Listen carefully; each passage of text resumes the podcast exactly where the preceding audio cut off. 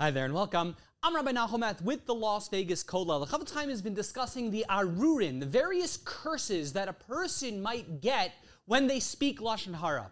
The last of the 12 Arurin, the final curse that the Torah tells us is Arur Asher Lo Yokim is Divrei Torah Azos. Accursed be the person who doesn't uphold the Torah. And the sages, our commentaries point out, this is sort of a catch-all to anyone who violates the Torah. You're included in this Arur, you're included in this curse. And of course, the commentaries want to know, then what's the function of these Arurin? Why does the Torah highlight 11 curses if they're just going to be followed by a catch all that says, and by the way, any of the other mitzvahs, any of the other requirements of the Torah, if a person violates, you're going to be cursed too. So that means every mitzvah, every obligation in the Torah is associated with a curse, which means there's nothing significant about being in these arurin, in these specific curses. And the commentaries explain that this final arur, this final curse, asher lo yakim is the person who doesn't fulfill this Torah, it's not talking about a person who sins because of temptation, a person who sins because they're trying to improve, but it's very hard. The Torah gets it. God understands.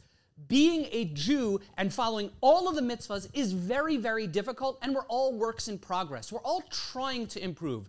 That's not what the Torah is telling us when it says, That's not who this curse is for. A person who's trying to become better, a person who wishes that they can fulfill all of the mitzvahs in the Torah, a person who has that as a goal but is just struggling to get there or is working to get there, that's not who's included in this arur, who's included in this curse. Rather, the commentaries tell us this arur, this curse, is someone who says, Look, I'm fine with all of the mitzvahs in the Torah except for one. That one mitzvah, whichever one of the 613 mitzvahs, person says, I'm not interested. I don't believe in it. I'm not really trying to improve in that because I don't really view it as a value. I don't care much for that mitzvah.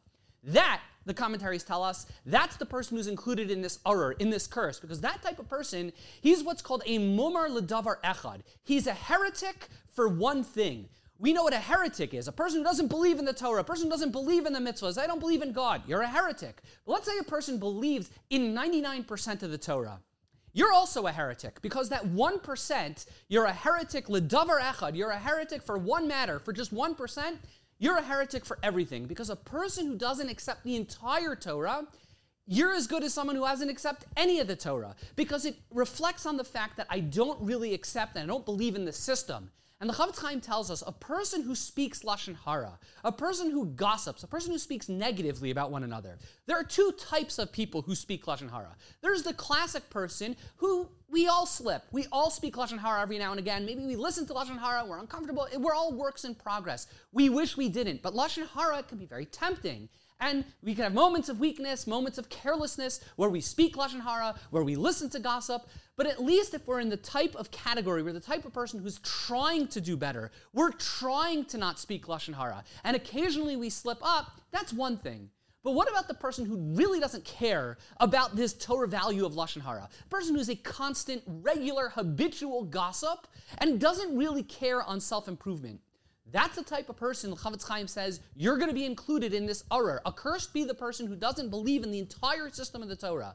If a person is hefker, says the Chofetz Chaim, a person is totally has no regard for the prohibition of lashon hara, constantly gossiping and not really trying to improve in that area, Chofetz Chaim tells us you're going to be included in this arur, you're going to be included in this curse because we're not taking the entire Torah, all of its mitzvahs, all of its commandments, by rejecting one, we're included in this curse. A